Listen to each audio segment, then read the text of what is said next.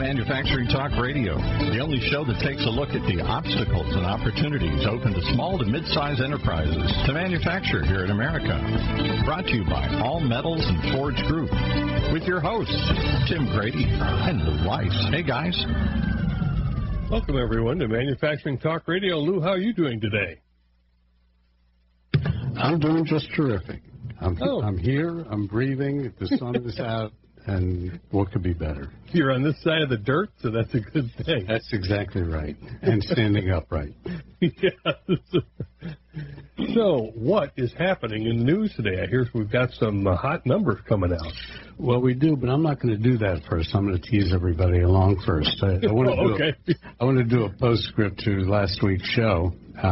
We had Serrera Consulting, who is a NetSuite partner on developing CRM, ERP, QVD, and all the rest of the letters for small to medium-sized companies to basically take over their business and be able to function with a lot of automation and give you a lot of good information about your business that you probably never had before. And that was really a terrific show. And we did have Vijay Saha, who is the CEO and founder of the company, along with Brian Evans, who's director of marketing. And it was quite an interesting show, and I would highly recommend that you go to MFGDay.com and listen to last week's show or the other 27 shows that we've done since November 13. So we've got to keep building that traffic, folks, so keep listening. We did have some unbelievable news just about 3 hours ago. Really striking. The ISM number. There you go, Tim. The number was 59.1, up almost 2 points. We're almost getting into dangerous territory because Brad Holcomb of Institute of Supply Management starts getting a little gitchy about when the number gets to be 59, 60, 61, and so on and so forth. By the way, Brad Holcomb, who normally is on the show at this particular slot, had prior engagements today and unfortunately couldn't make the show. So I tip my hat to Brad, and we'll kind of talk up the numbers here for a few minutes. Certainly nowhere near like what you could do for us. The numbers were, again, 59.1, and the number that really strikes me, being a manufacturer from All Metals and Forge Group, is that the new order count went to 66.3, I believe, which is unbelievable. This is August. We just came off of August. July and August, the numbers were unbelievable, and I just hope that it continues going into the fall months, September, October, November, and keeps on going like this. And everybody's talking the talk about it, so this is really great news. It's also great news, I'm sure, for our guest today. And our guest, I'm going to turn this over to you, Tim, and do the intro, and I'd like to hear what she feels about those numbers. Well, I'm excited to introduce Pat Lee. Pat is the Director of Marketing for Fabricators and Manufacturers Association International. That's FMA, if you're not familiar with the acronym. She also happens to be the Director of Marketing for Manufacturing Day, and that is MFGDay.com, and that's the subject we're going to talk about in just a moment. But, Pat, welcome to the show, and how do you feel about the ISM report? Tim, I am excited to be on the show, and I'm thrilled about those numbers. I think it's just amazing to see this kind of growth that's continued through the summer. Wow. Super numbers. And everybody is from every sector in manufacturing is reporting real strength. And as we get into this, now I know we've got a big event coming up on October 3rd, and that is Manufacturing Day. Do I have the date right? And what is it, Pat? You do have the date right. Manufacturing Day is always the first Friday in October, no matter what the date. This year it happens to be October 3rd.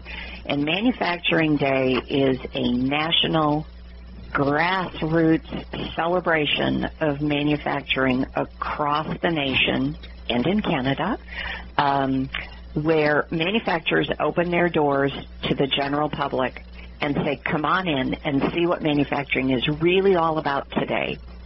And it is that kind of an open house atmosphere and attitude that we're promoting.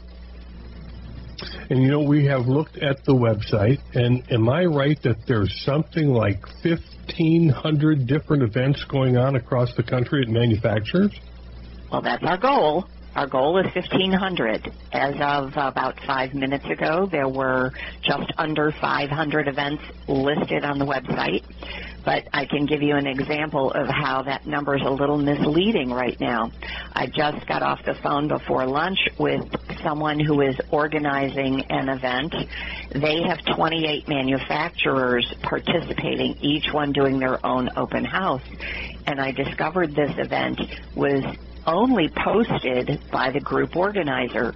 So we are missing those 28 open house listings right now. So I can tell you that even though the number seems like we're a long way from our national goal, we are actually getting closer every day, and it's just about talking to these people and getting them to post their event on the website so that we get the full count. So yes, our goal is 1,500.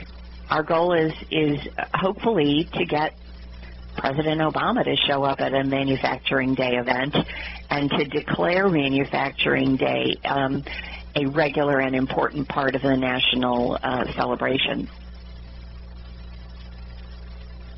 Pat, I think that if you can get Obama to do that, maybe you can get him onto Manufacturing Talk Radio or ManufacturingDay.com. Lou, I'd love to have you on your radio. Director of Marketing.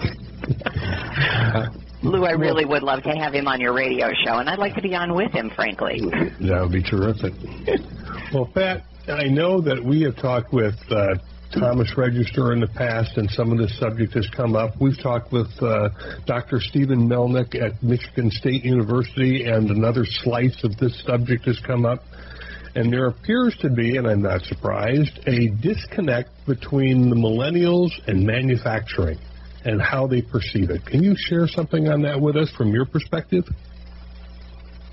Well, Tim, there are several reasons why we believe that millennials and the generation that comes after them is really disconnected from manufacturing, and that is because in this country we've sort of lost the sense of importance that surrounds an ability to make things.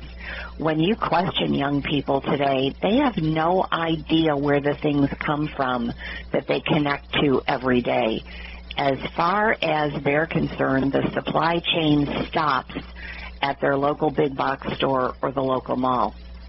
And they really have not thought it through any farther than that. If you don't know that things have to start somewhere, that somebody has to make them, there's an obvious reason why there's a disconnect with manufacturing.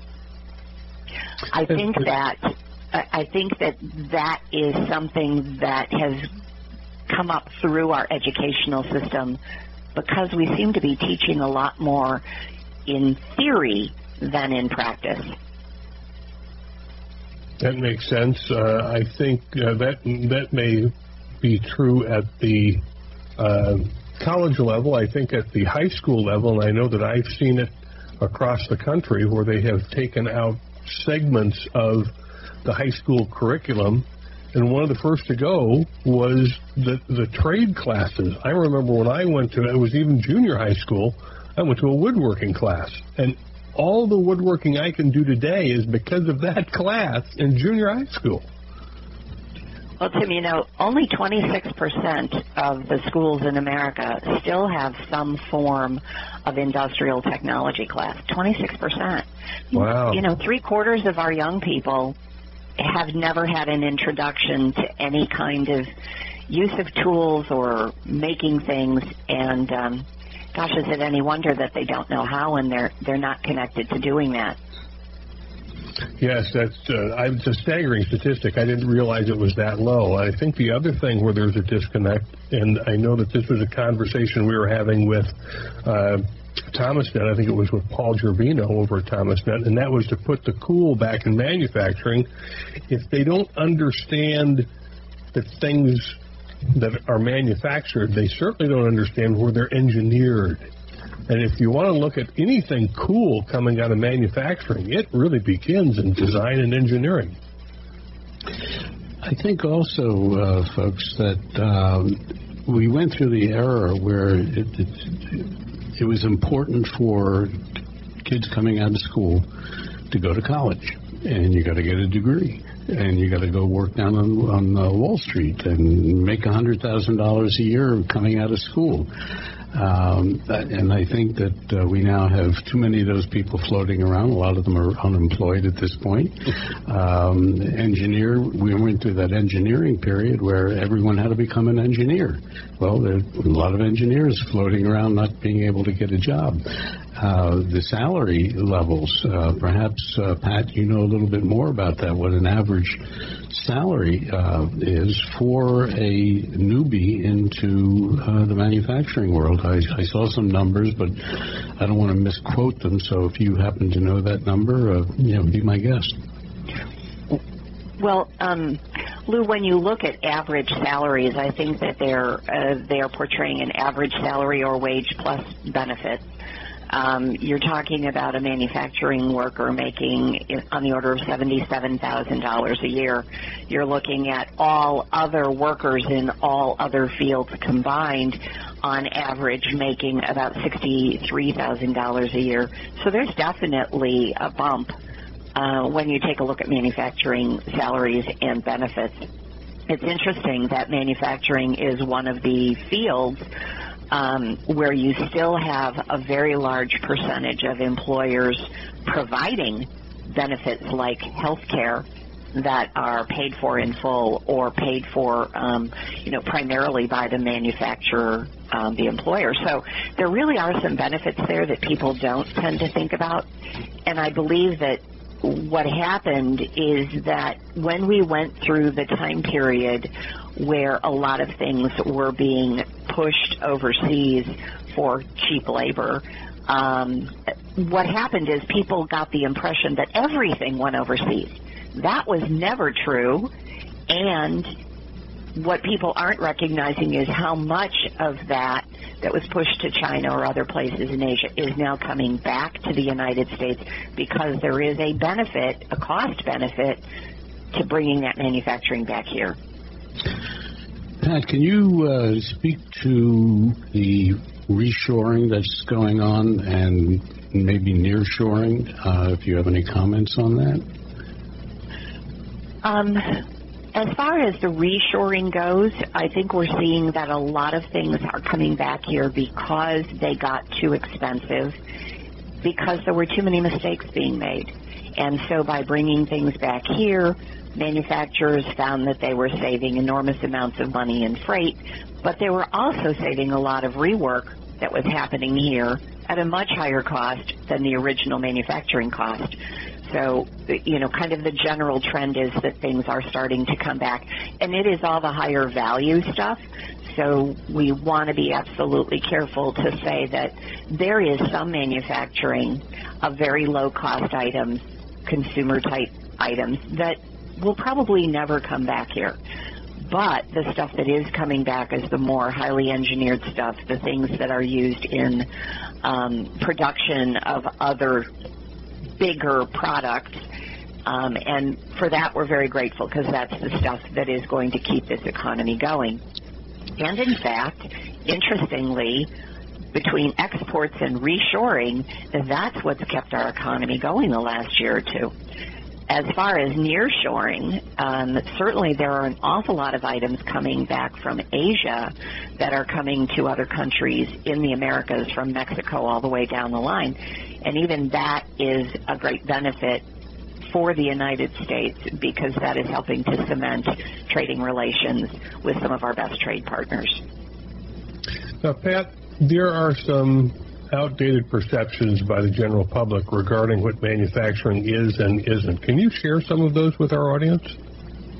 Well, certainly. The old traditional look at manufacturing, I believe, came from a black and white picture in an old textbook that showed a steel mill spewing black smoke out into the sky, or it came from a picture of a shuttered manufacturing plant that had fallen into disrepair. And that's what people thought about with manufacturing. They also somehow still have in their mind that picture of the old automotive production line. Might be a picture from the 1930s or 40s, you know, with lots of dark and dingy background, and so people go, oh, manufacturing, it's hot, it's dirty, it's dangerous, it's repetitive, and nothing could be farther from the truth. 21st century manufacturing is clean. It is relatively safe in all aspects because of the technology. It is something that needs to attract very bright, very much problem-solving oriented people who like the idea, the challenge of creating something new, of being able to meet many needs. Most manufacturing today is not long-run production line. It's mostly shorter-run specialty kinds of items. So there are just so many misconceptions about manufacturing that it's hard to know where you start the list and where you end it. But I believe we can change all of those misperceptions if we only let people see for themselves. Well, I haven't opened up a high school textbook lately to see what that picture is, and now I'm terrified to do it. I'm afraid I'll find some dusty manufacturing photograph in there. Well, Pat, we're going to take a quick commercial break here, because we're going to get into some additional material about both Manufacturing Day and also talk about manufacturing and what is happening there, because one of the big subjects there is, and it's a number that Lou and I have heard over the last year about the number of open jobs in manufacturing, and it's a staggering number. So when we come back from commercial break, we'll share that number with you, and we'll get Pat's reaction to it. When you use the Premier Rewards Gold Card from American Express, the rewards points can keep on multiplying. Buy 3 with triple points on airfare. Buy 2 with double points on gas and groceries, and a single point for pretty much every other dollar you spend on the card. Then, start choosing from over 1 million rewards to redeem all those points. Apply today, and the annual fee for the first year is on us. Call 1-800-AXP-GOLD or visit AXPGold.com. The annual fee for the card is $175. See terms, conditions, and restrictions at AXPGold.com. S&H Rubber is a manufacturing company in Fullerton, California. We specialize in custom molded, extruded, and stamped rubber parts. If your next job requires a rubber part, we would appreciate the opportunity to quote on it. We serve aerospace, automotive, and many other industries. We work with many types of rubber, including silicone, EPDM, neoprene, uninitril, and Viton. Our quality system is ISO and AS 9100 approved. Over our 47 years in business, the S&H brand has become known for superior quality, quick turnaround, and competitive pricing. Please check out our website at www.shrubber.com or call 714-525-0277. Let S&H be your sealing solution.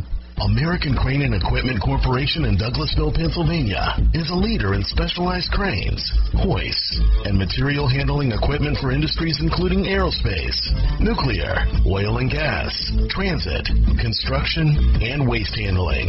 Call 877-877-6778 or visit AmericanCrane.com. That's AmericanCrane.com or 877-877-6778. Back with Manufacturing Talk Radio, and Lou and I are speaking with Pat Lee, the Director of Marketing for Fabricators and Manufacturers Association International. And Pat, I have to mention, because I absolutely love the name of your foundation, Nuts, Bolts, and Thingamajigs. Thank you, Kim. I appreciate that. Great name for a foundation. Pat, you know, Lou and I have interviewed a lot of guests, and several have talked about this skilled worker shortage in manufacturing. And I'm going to let you talk about the number that you've heard, because the number we've heard is a big number for someone with a resume in hand. Manufacturing is the door to be walking into. What kind of numbers are we looking at? I'm going to quote something.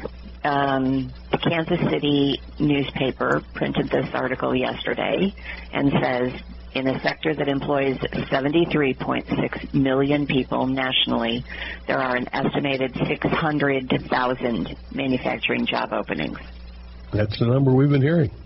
Staggering number. That's the number we've been hearing for years. That number has been out there now for about 3 years. Oh, I wasn't aware of that either. So we're not filling the gap. And is that because of a lack of understanding, you know, by educators of the career opportunities presented in manufacturing? Well, I think, Tim, that is one of the problems. Again, as I said, the misperception is that all the jobs went overseas, so there isn't any reason for an educator to encourage a student to go into manufacturing. There's also the misperception that manufacturing jobs, you know, don't pay well, so why would you want to go into them even if you could find a manufacturing job? Also, you know, a fallacy. We just talked about the kind of average wage comparison in manufacturing to other careers. And then also you have a couple of things happening. Number one, the average age of a manufacturing employee across the board is 58. The average age of someone in welding is over 60. So you have an aging workforce in manufacturing that is, now that the recession is over, that workforce is starting to retire much more rapidly than it has been for the last few years. We have new people coming into the workplace, you know, so the youth are aging into workplace age levels, so there are more people coming into the workforce. There are people staying in the workforce longer than expected. And you have the people who are looking for work do not have the skills to match the job openings that exist. You said something earlier, Tim, about a lot of people, you know, it used to be very popular to try to push people to go into banking and Wall Street, and then a lot of those people lost their jobs during the recession. Well, an out-of-work banker does not have the skills to go into manufacturing and take on some of the roles that are desperately needed. So we have a problem. There's a disconnect between the skills that are available in the people who are looking for work and the skills that are required by the employers who are looking to fill jobs. And we really aren't making that connection, and we aren't training people in sufficient numbers to make an impact on that 600,000 openings. And we talked about, or you mentioned, the 26% of, I think it was high schools across the country that have some kind of trade class in them. Does every manufacturing job require a 4-year college degree? Absolutely not. In fact, the thing that is most clear about manufacturing is that a young person graduating from high school, if they have their sights set on manufacturing, can in 1 year or at most 2 years gain some very employable skills at relatively low cost by going to a community or a technical college right in their area. They can then get that starting job in manufacturing. And for the most part, manufacturers are looking to be able to then pick up and take on the training costs, and will pay so that employee can get additional skills, get additional education. And, you know, so one of the great things about getting started in manufacturing is that while a high school diploma isn't enough, something that only takes a year or maybe two beyond high school is enough to get you in, get you started, and give you the opportunity to get the rest of your education paid for by your employer. And that's what we have been hearing as well from some of the manufacturers that we have spoken with. that in fact they are taking on a portion of the advanced training for their workers because they're not seeing it coming out of either a trade school at the moment or out of colleges and universities. Mm-hmm. So I think that's consistent with what you just shared with our listeners. Tim, I think that, and Pat, I think that we did have a gentleman on from Arizona several weeks ago who actually is a listener, and the name of the company is escaping me for the moment. Perhaps Tim will remember it. They, too, have been having issues about training and being able to hire people and so on, to the point that they created their own internal training program. And they've hired these kids out of school and put them through their own internship, if you will, internally. And obviously that's probably the most expensive way to do it, but in their particular case, they found that it was the only way to do it.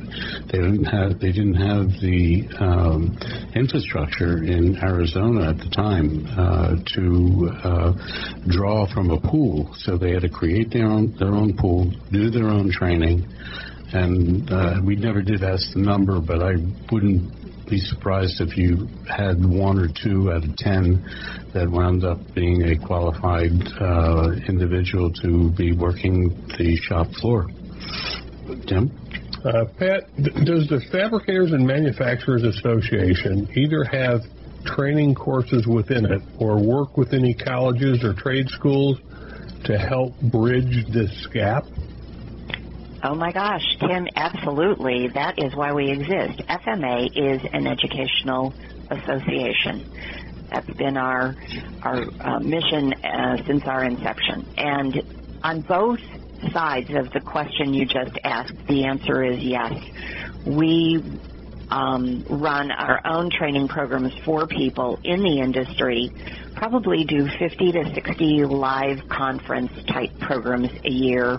We have almost 150 web-based programs that people can sign up and take. Some of them are live webinars, some of them are pre-recorded. We offer industry certifications, and that certification program is part of the bigger Manufacturing Institute certification program. We also have a relationship with community and technical colleges. It's called our Certified Education Center program. Colleges are members of FMA. They offer specific kinds of training. They are working with each other to try to improve the quality and the availability of the programming that they offer. And I just happen to be the person who runs that Certified Education Center program. Ah, okay. We also do a conference every year for educators and employers, and this is the important part, to bring them together so that they talk to each other and figure out ways to resolve some of these skilled labor issues. Working on, looking at best practices. Who knows, you may be in North Carolina and learn something about a program that's going on in Utah that you go, oh my gosh, why didn't we ever think of this? And then be able to borrow from that best practice. So yes, we do a lot of different kinds of training, from incumbent workforce training down to the student training, and also we look at what can be done with youth, and that gets into what our Nuts, Bolts, and Thingamajigs Foundation does to introduce youth to manufacturing careers through our summer manufacturing camp program, and then also provide scholarships for those young high school graduates who are trying to go to the community or technical college and get the manufacturing skills they need. But you brought up something else about the Arizona program, where they had to create their own because nothing really worked for them or was available for them. And I hate to say it, but that is not an unusual occurrence. That is a very common occurrence that we are finding happening all over the country. I know of one of our member companies that literally has started their own university. They recruit from the high school level. They have a program in place. Those young people go through it. They have now expanded that so that it's a skills development program for their incumbent workforce, but they're really taking education into their own hands. And again, I think it has to do with what's available in their immediate area. But, you know, people are getting very proactive. They're not waiting for solutions to come to them. They're creating solutions. Pat, to continue this point, I keep hearing the same words about the training of kids out of school, out of college, or out of high school who don't go to college. What about and I know there are 600,000 vacant jobs, but there's also still, even though unemployment has come down considerably, there's still a lot of manufacturing personnel out there who have either given up looking for work or having poor paying jobs that they've had to take on as a result of the Great Recession. Are your programs that you're talking about here also good for the 40-50-year-old to go back and retrain, not just the 20-year-olds? Oh, absolutely. In fact, I can tell you that this semester, when we selected our scholarship recipients, 3 of them out of, I believe it was 17 that we gave scholarships to, 3 of them were people who were I'll call them midlife career changers, because they had been downsized or outsourced out of a job, and they were coming into manufacturing training, going back to school full-time to develop either manufacturing skills from scratch, or in the case of one of our applicants, he had some really basic skills and wanted to be able to step up to the next level. But these are people who were 30, 40, and 50 years old. And so we're definitely looking at what can be done to try to help people do that kind of career change or career upgrade. Now, Pat, you had mentioned that you have a conference every year where you bring the industry and educators together. When is that? When is it? It is in the spring every year, usually in the month of May. And we almost always do that program at one of the community or technical colleges so that we can take advantage of their facilities, look at what their teaching program is like, look at what their shop program is like, and hear from the manufacturers that they serve. This past year in May, it was at Ogden Weber Applied Technology College in Ogden, Utah, that has an amazing program where if you are a local resident and choose to go to that college, they will find a way to cover your tuition if you cannot afford to pay. They have a 96% placement rate by the time their students complete a 1 or 2 year program.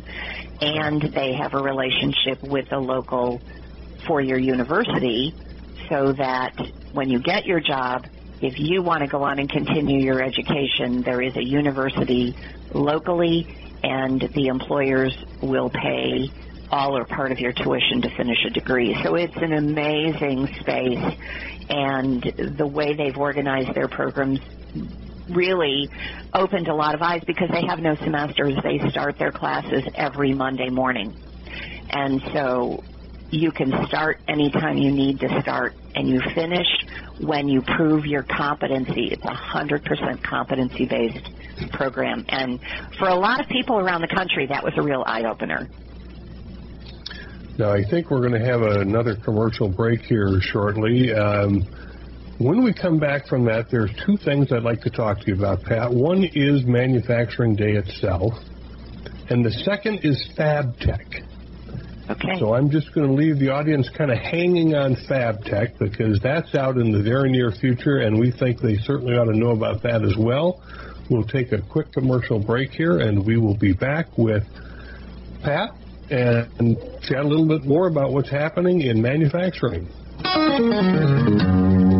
use the Premier Rewards Gold Card from American Express, the rewards points can keep on multiplying. Buy 3 with triple points on airfare. Buy 2 with double points on gas and groceries, and a single point for pretty much every other dollar you spend on the card. Then, start choosing from over 1 million rewards to redeem all those points. Apply today, and the annual fee for the first year is on us. Call 1-800-AXP-GOLD or visit AXPGold.com. The annual fee for the card is $175.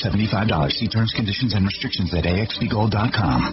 All Metals and Forge Group is an ISO 9001 AS and EN 9100 manufacturer of open die forgings and seamless rolled rings in alloy, carbon, stainless and tool steels, aluminum, copper, titanium, and nickel alloys. Visit us at steelforge.com or call 800-600-9290. American Crane and Equipment Corporation in Douglasville, Pennsylvania is a leader in specialized cranes, hoists, and material handling equipment for industries including aerospace, nuclear, oil and gas, transit, construction, and waste handling. Call 877-877-6778 or visit AmericanCrane.com. That's AmericanCrane.com or 877-877-6778. UPS Protection has been protecting systems in the U.S. against brownouts, blackouts, and poor quality power for over 25 years. We provide power protection systems, including UPS, lighting inverters, generators, and service for clients from coast to coast. We specialize in solving all your power needs. As a direct reseller of the best brands in the industry, including Liebert, Powerware, and APC, we can solve all your power protection needs. Protecting your power is our main goal. We offer on-site or depot repair of our critical equipment. To better serve your budget constraints, UPS Protection also offers both reconditioned and new products. Welcome back to Manufacturing Talk Radio. My name is Tim Grady. I'm here with Lou Weiss, my co-host, who happens to be with All Metals and Forge Group. He's actually the founder of that company and has been with it for many, many years. And we're speaking with Pat Lee. Pat, I want to talk to you about two events coming up. The first is October 3rd, and that is Manufacturing Day. How does a manufacturer go about participating in Manufacturing Day, and what are their next few steps? Well, it's really pretty easy. I'd like to invite all manufacturers to go to our website, which is MFGDay.com. Right on the home page, it says Host an Event, big orange button.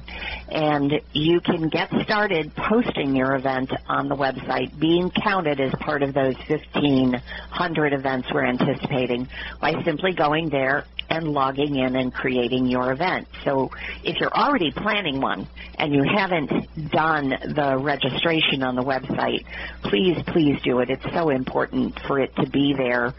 Even if someone doesn't get to come to your event, it's so important that we know of every event that is going on in the country.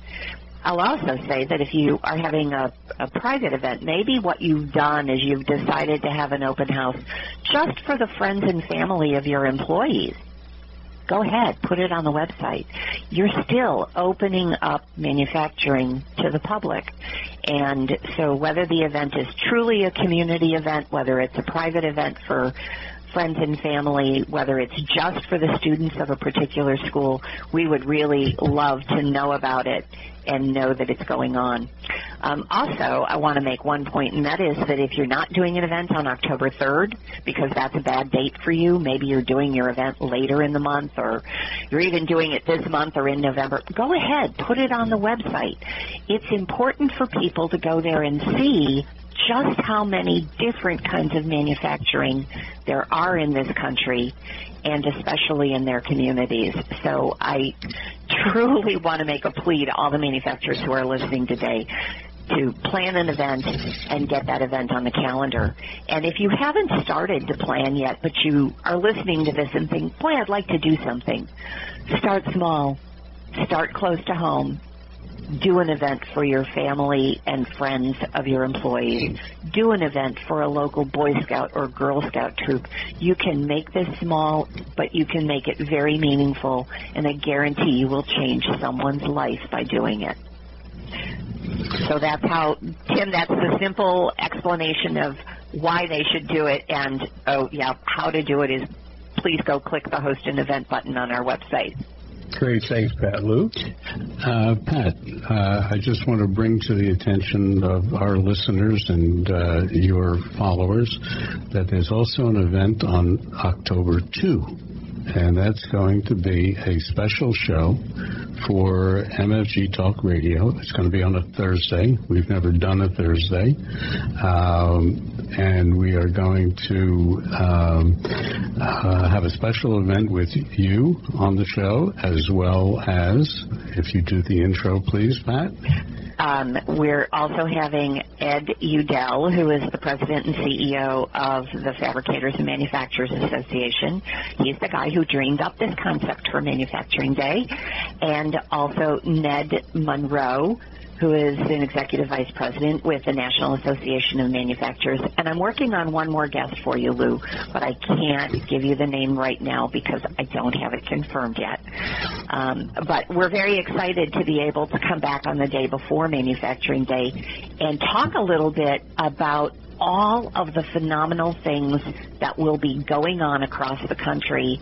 At that point, we're going to have so many great stories to tell about events that are in the works, being held, or planned to be held in October that we really like to share that with the listeners.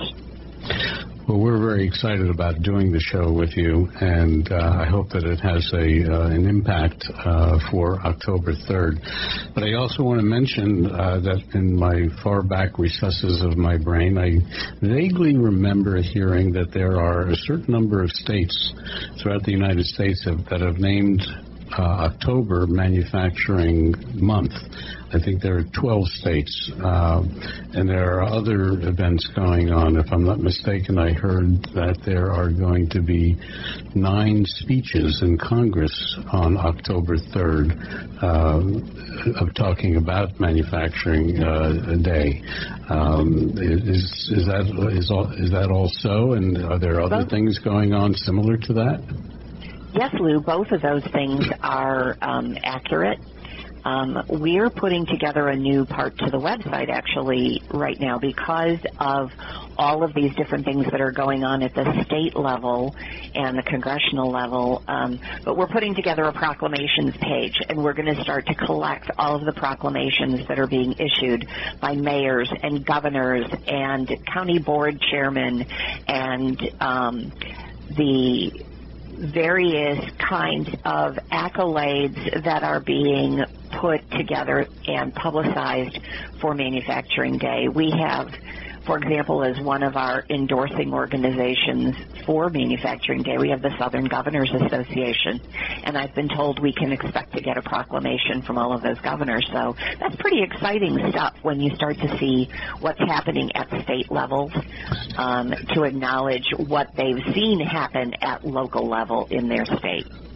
I think it's terrific that the politicians are getting involved on a positive note and looking to promote business for their states and for our country. I think that's terrific, and you guys are doing such a fabulous thing, and I know Tim and I are just really excited to be involved in it to the level that we are, and we're going to be promoting this throughout this month. Up until the 3rd, and who knows? Maybe we'll make our own proclamation naming October as Manufacturing Day at Manufacturing Talk Radio. That would be great. Pat, let me talk to you about the next event that you have coming up. It looks like it's November 11 through 13, called FabTech. Can you give us an overview of that, please? Sure. FabTech is the largest metal forming, fabricating, welding, and finishing event in North America. It's going to be held at the Georgia World Congress Center, as you said, November 11 through 13. and we're very excited. It's going to be the second largest FabTech ever held, and so we're pretty thrilled. It kind of to us is a reflection of the statistics that you started the show with today, showing growth in the manufacturing sector. We really believe that the growth of FabTech, the enthusiasm that we're seeing from exhibitors and the people who are pre-registering for the show just validates all of those numbers. Now, in the people registering for the show that are pre-registering, are any of those students looking for jobs? Is that an opportunity open to them to kind of walk the floor and meet manufacturers? Oh, absolutely. We will usually have quite a group of students from high school level on up.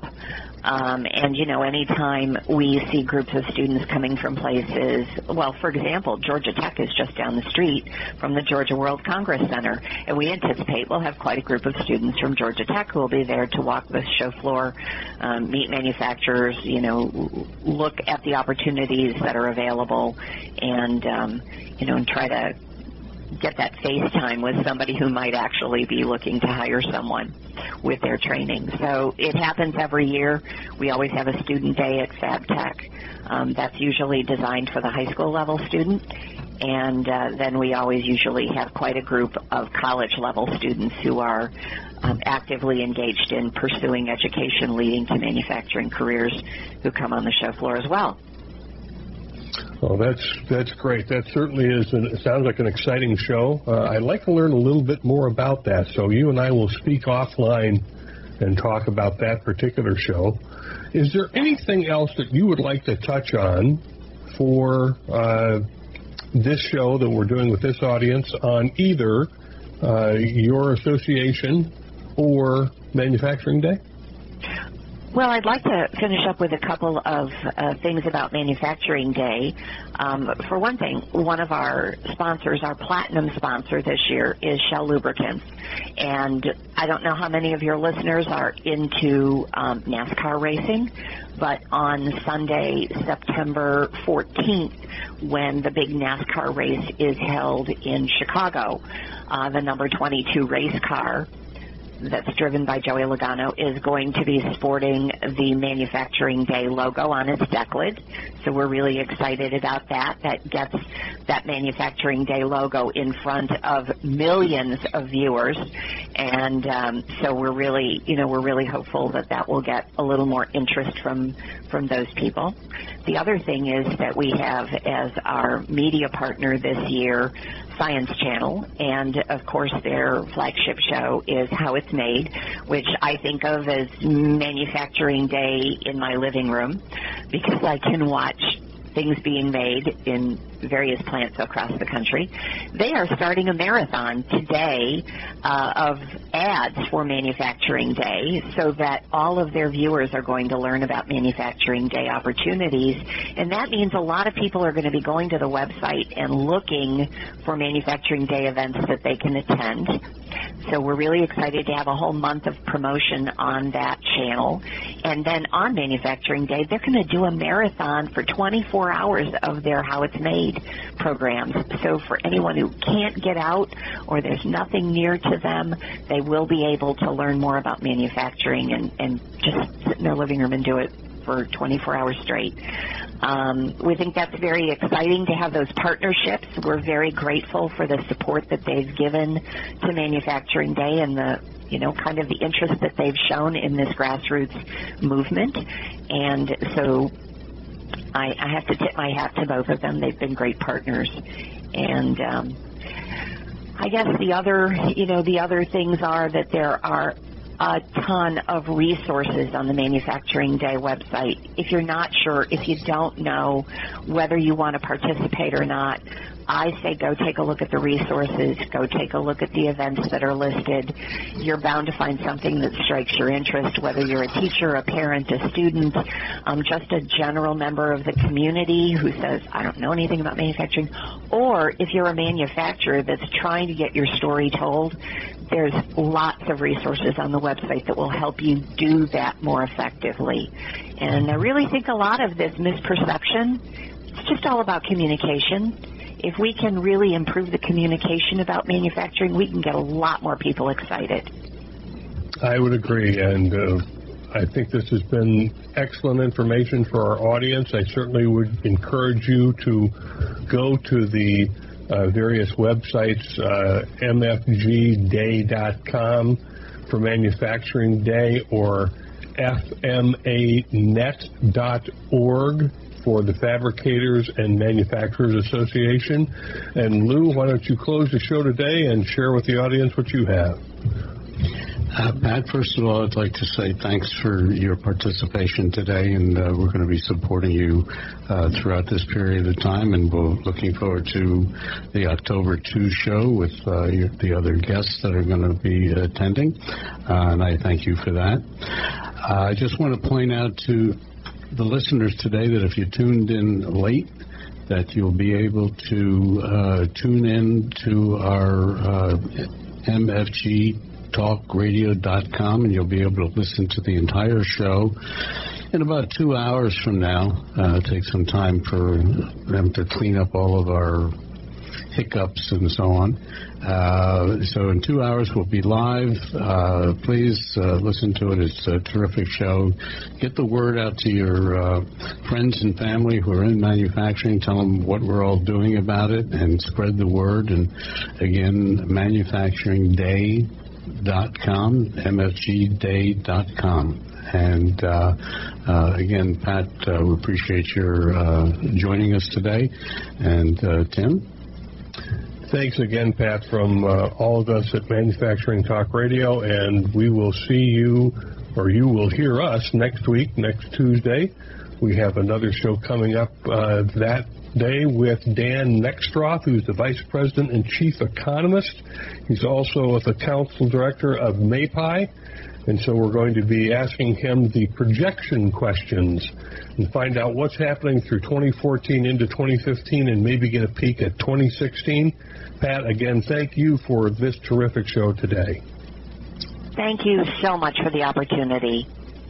We look forward to chatting with you in the near future, and that wraps us up for Manufacturing Talk Radio today.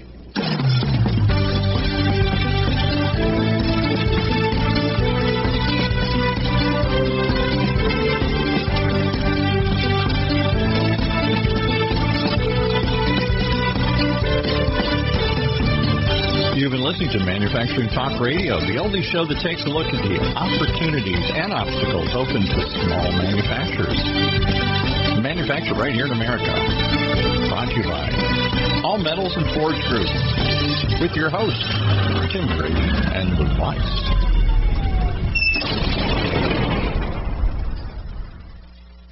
UPS Protection has been protecting systems in the U.S. against brownouts, blackouts, and poor quality power for over 25 years.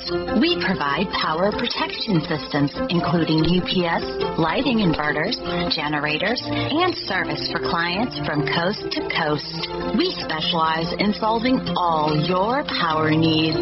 As a direct reseller of the best brands in the industry, including Liebert, Powerware, and APC, we can solve all your power protection needs.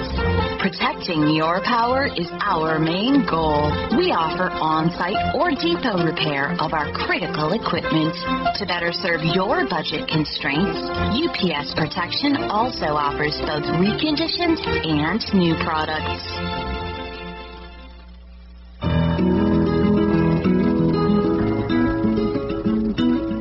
Talk about your family business. You know, that thing you put your whole life's blood, sweat, and tears into. Well, what happens when you retire or try and pass that business on to your children? At Succession Strategies, we can help you find the answers. We'll guide you through the unsettling process of protecting your family legacy and successfully passing your business on to the next generation, safely and securely, ensuring that it'll both survive and thrive for generations to come. So ask yourself just one question. Can I really afford to wait? Take the first step. Take our complimentary self-assessment at successionstrategies.com or call us at 714-560-9022 to to set up a free consultation at your convenience. That's succession-strategies.com. It takes 12 years to create a graduate. It takes about the same time to create a dropout. And at the end of the day, the difference between a child becoming one or the other could be you. So United Way is asking you to make a pledge. Tutor a child who needs help. Mentor a kid who needs someone on their side. Volunteer to read to children. Because when a child advances, we all advance. Be a reader, tutor, or mentor. Give, advocate, volunteer. Live United. Take the pledge now at liveunited.org. Brought to you by United Way and the Ad Council. When you use the Premier Rewards Gold Card from American Express, the rewards points can keep on multiplying. Buy 3 with triple points on airfare. Buy 2 with double points on gas and groceries. And a single point for pretty much every other dollar you spend on the card. Then, start choosing from over 1 million rewards to redeem all those points. Apply today and the annual fee for the first year is on us. Call 1-800-AXP-GOLD or visit AXPGold.com. The annual fee for the card is $175. See terms, conditions, and restrictions at AXPGold.com. When it comes to pioneers in their respective industries, we all know the Apples, Starbucks, and Trader Joe's of the world. In the realm of recruiting, Decision Toolbox is the industry's best-kept secret, with 90% of their business from referrals and repeat customers. For over 20 years, Decision Toolbox's U.S.-based team of recruiters, sourcers, professional writers, quality personnel, and tech support has perfected a Six Sigma approach to talent management. No matter the size of the project, Decision Toolbox delivers incredible results. A cost per hire less than half of what contingency firms charge, with the winning candidate presented in an average of 14 days, all with a 12-month candidate warranty. With results like that, Decision Toolbox won't be a secret for long. Visit us at www.thetoolbox.com for more information. This podcast is a part of the C-Suite Radio Network. For more top business podcasts, visit c-suiteradio.com.